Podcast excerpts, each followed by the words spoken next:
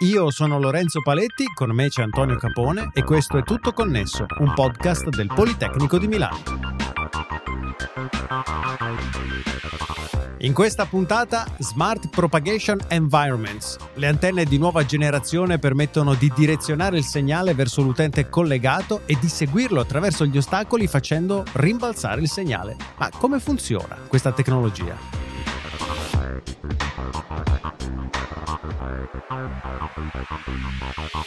Ne parliamo con Eugenio Moro, ricercatore postdoc al Politecnico di Milano. Ciao Eugenio e grazie per aver accettato il nostro invito. Ciao, grazie a voi per l'invito.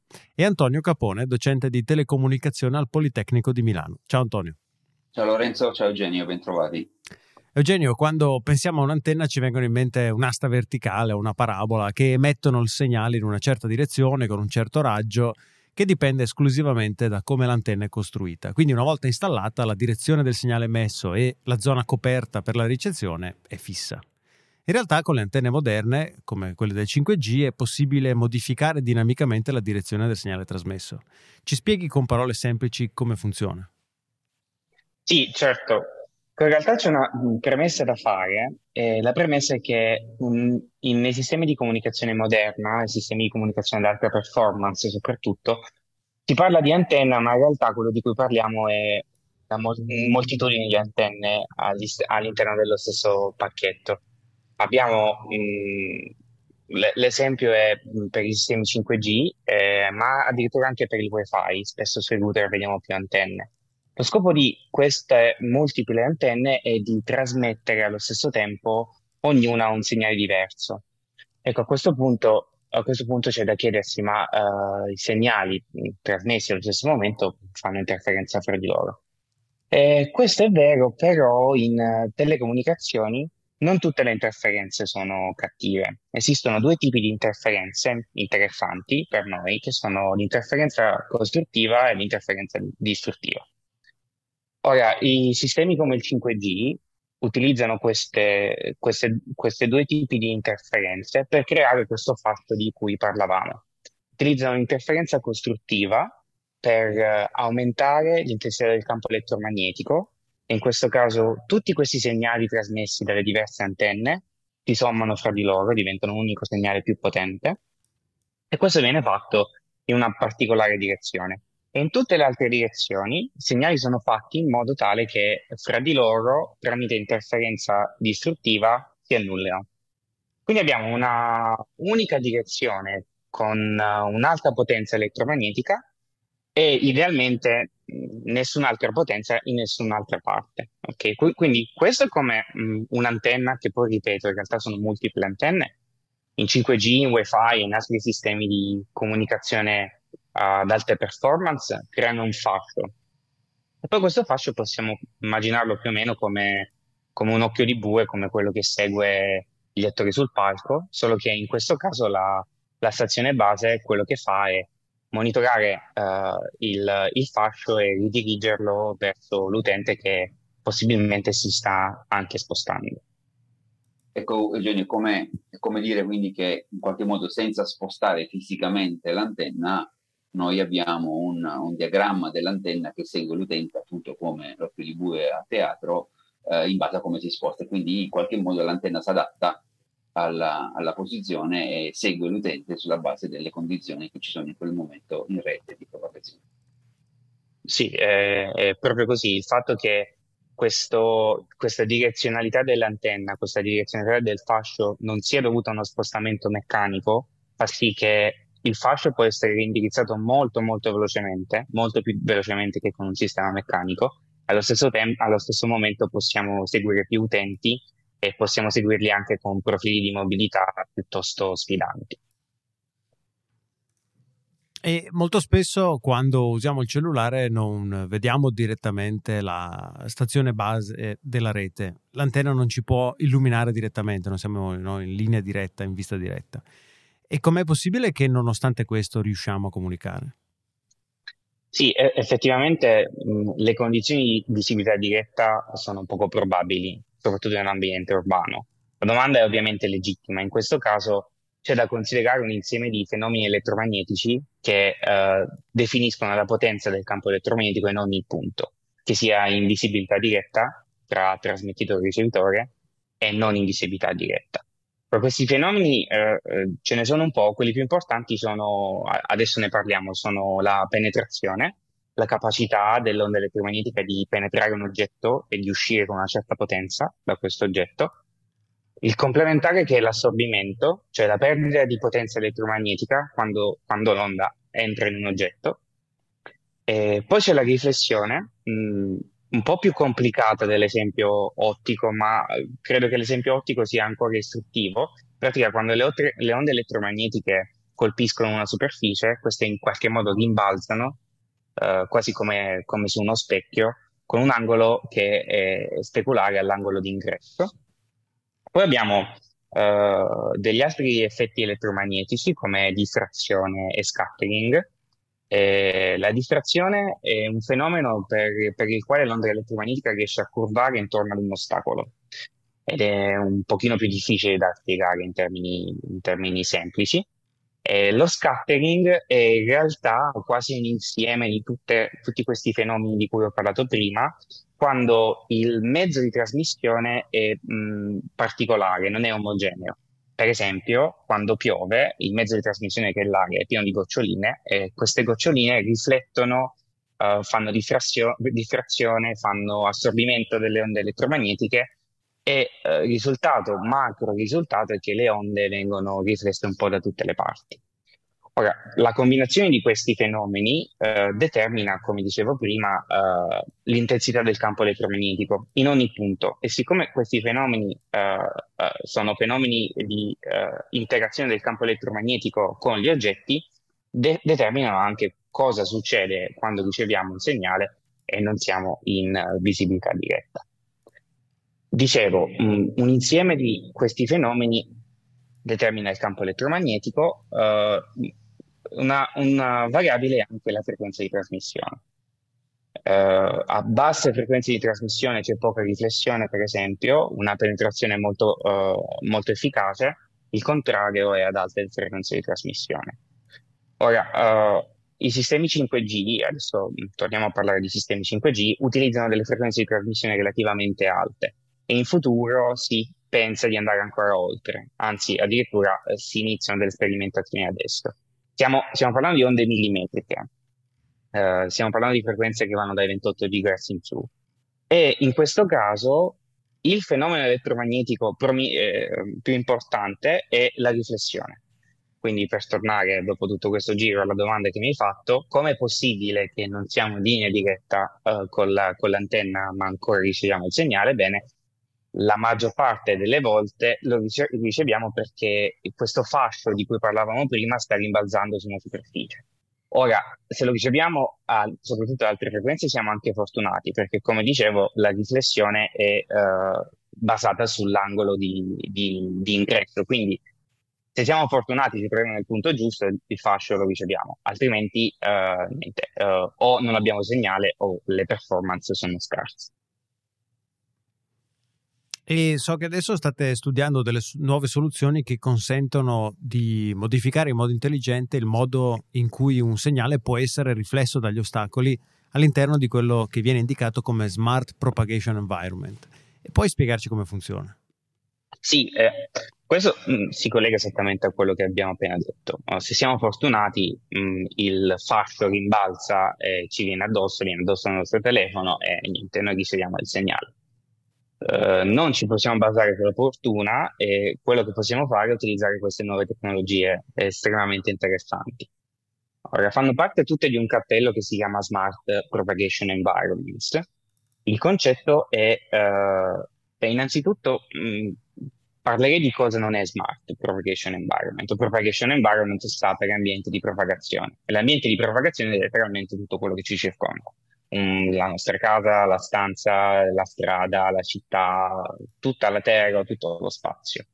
Un ambiente di propagazione tradizionale non può essere controllato e questo è, è normale. Il nostro sistema di comunicazione non ha nessun impatto su, uh, sulla, sulla fisica e sulla disposizione degli oggetti quindi quello che si è sempre fatto tradizionalmente è progettare i sistemi di trasmissione, i sistemi di comunicazione intorno all'ambiente, dato come immutabile. e, e, e spesso si, fanno, si, fa anche un bel po' di sforzo per cercare di far funzionare il sistema in ambienti particolarmente critici. Di contro, questo Smart Propagation Environment o ambiente di propagazione intelligente è un ambiente che concettualmente il sistema di, di comunicazione è in grado di, eh, di modificare, è in, è in, grado di adattare alle esigenze della comunicazione. Questo è un concetto un po' astratto, eh, lo riconosco, però se torniamo all'esempio della riflessione, eh, alle tecnologie di cui parlavi nella domanda, se avessimo una superficie che siamo in grado di controllare, nel senso che possiamo decidere qual è l'angolo di riflessione del fascio che viene intercettato da questa superficie, beh allora non dobbiamo più essere fortunati. Il sistema di comunicazione riesce a definire l'angolo di riflessione di questa superficie in base alla posizione dell'utente, in base ad altre informazioni, e uh, il fascio può essere ridiretto verso l'utente quasi come, come se avessimo uno specchio elettromagnetico che possiamo spostare. Eh, eh, in, in, pratica questo viene fatto uh, con questa nuova tecnologia che si chiama Reconfigurable, Reconfigurable Intelligent Surface o superficie riconfigurabile intelligente. Scusa, RIS, in breve.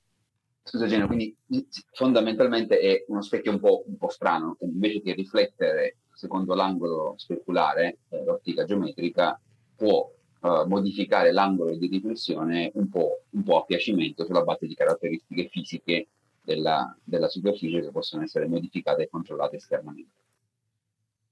Sì, mm, in, in, in, pratica è così, questa è una, un'ottima definizione.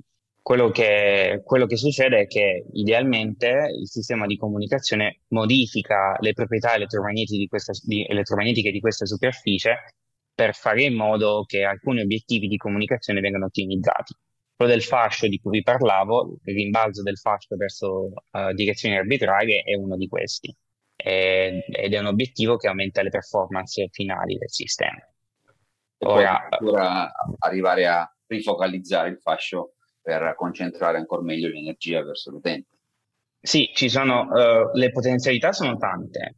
Uh, c'è la singola riflessione, c'è eh, la focalizzazione per aumentare ancora di più le performance, o un fascio può essere diviso in diversi fasci, o addirittura tramite il concetto di interferenza distruttiva di cui parlavo prima, si può fare una specie di uh, privacy di livello fisico, elettromagnetico, e queste superfici sono capaci di impedire che il campo elettromagnetico si concentri in un certo punto. Quindi un utente non può ascoltare il campo elettromagnetico in cui viene trasmesso il dato che è per un altro utente, per esempio. Potenzialità sono, sono davvero tante. Poi dicevi ci sono anche altri oggetti che fanno parte di questo ecosistema degli smart sì. Le RIS sono, diciamo, uh, la tecnologia regina. Poi uh, esistono altre tecnologie. Uh, ci sono queste smart skin sono delle, come delle liste preconfigurate in fabbrica. La funzione elettromagnetica che applicano al campo è stata predefinita in fabbrica. Per esempio, l'angolo di riflessione la, la, è stato già scelto.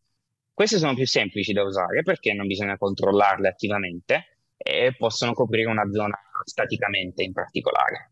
Poi ci sono i cosiddetti smart repeaters. Ora, questi sono degli amplificatori di segnale intelligenti eh, più intelligenti rispetto a quelli che tradizionalmente vengono usati e mh, mm, permettono di amplificare il segnale. Ora, riflettere il segnale non introduce nessuna potenza nel sistema. Se il segnale che rimbalza, eh, che arriva a rimbalzare è debole, rimbalzerà debole. Questi smart repeaters sono c- capaci di amplificare il segnale e rifocalizzarlo verso un utente, introducendo potenza nel sistema, ma aumentando ancora di più le performance. E si tratta di una tecnologia futuristica, quella appunto di questi Smart Propagation Environments, o da qualche parte è già in uso applicata?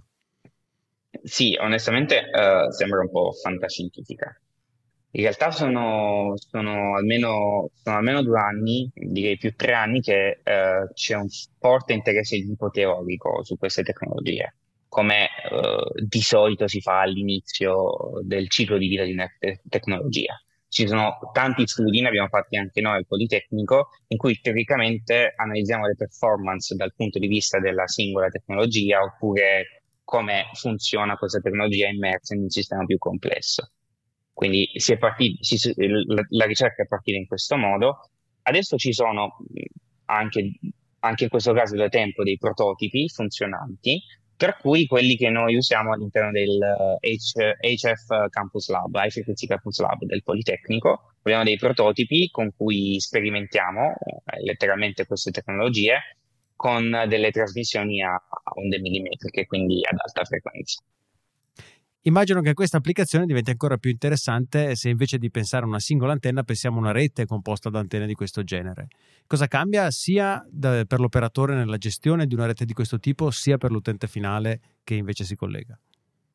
Sì, mh, mm, certamente, eh, certamente c'è tanto da dire su questo punto. Ovviamente cambia. Quando si parla di un singolo prototipo lo si può controllare in maniere quasi fatte in casa uh, per stabilire che performance ha è tutto un altro discorso quando una moltitudine di RISP o di altri strumenti smart di questo tipo vengono inserite in un contesto urbano, per esempio. Ora, a questo punto, gestire eh, la complessità aggiuntiva dell'introduzione di questa tecnologia non è banale. Soprattutto perché, come, come dicevi bene, dipende anche un po' dagli obiettivi dell'operatore. Ora, uh, queste, queste, tecnologie, ma in generale il paradigma con cui eh, il 5G e le future generazioni di reti radiomobili vengono pensati è quello di permettere a, alla rete di assolvere compiti che non sono ben definiti. Quando parliamo di queste tecnologie può essere che ci sia un operatore interessato a uh, prioritizzare l'utilizzo di queste RIS per proteggere degli utenti che lo pagano di più, per esempio oppure c'è un operatore di tipo industriale che ha bisogno di queste superfici per un'altissima affidabilità delle comunicazioni. Questi sono solo alcuni esempi di quelle che noi chiamiamo policy. Ora, sviluppare una soluzione completa di gestione di queste tecnologie per tutte le policy possibili uh, non è fattibile. Quello che viene fatto di solito in questi casi, e non solo in reti radiomobili, ma in comunicazioni in generale, è quello di rendere programmabile una tecnologia. Le, nel caso degli smart radio environments, renderli programmabili significa nel pratico uh, sviluppare gli strumenti hardware e gli strumenti software per fare in modo di avere un livello di astrazione rispetto agli, agli strumenti fisici, rispetto sia alle stazioni base che agli smart radio device, in modo che noi guardiamo la rete quasi come un sistema operativo su cui eh, poter scrivere delle applicazioni che poi fanno qualsiasi cosa, implementano qualsiasi policy, per cui quelle d'esempio che vi ho detto prima. Ora, fare, fare questo tipo di lavoro è fondamentale, tornando alla tua domanda, per permettere ad un operatore di gestire una rete avanzata di questo tipo.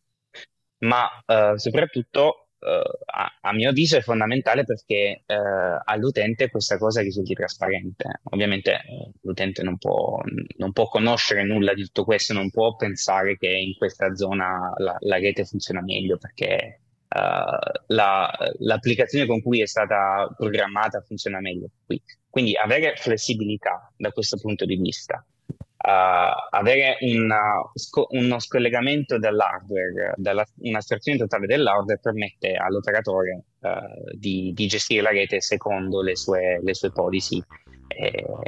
Ed è questo un po' l'obiettivo, secondo me, verso cui bisogna andare per rendere, rendere possibile l'applicazione di questa tecnologia in, uh, eh, nelle reti pratiche, nelle reti urbane. Grazie mille a Eugenio Moro, ricercatore postdoc al Politecnico di Milano. Grazie, grazie a voi per l'invito ancora. E naturalmente grazie a te Antonio. Grazie a tutti, buona serata. Stiamo pubblicando i nuovi episodi di Tutto Connesso anche qui su Tutto Connesso 5G e oltre. La nuova serie di Tutto Connesso però ha una nuova copertina e una nuova casa. Cerca Tutto Connesso nella tua app di podcast o su tuttoconnesso.it e iscriviti per non perderti nessuna delle prossime puntate.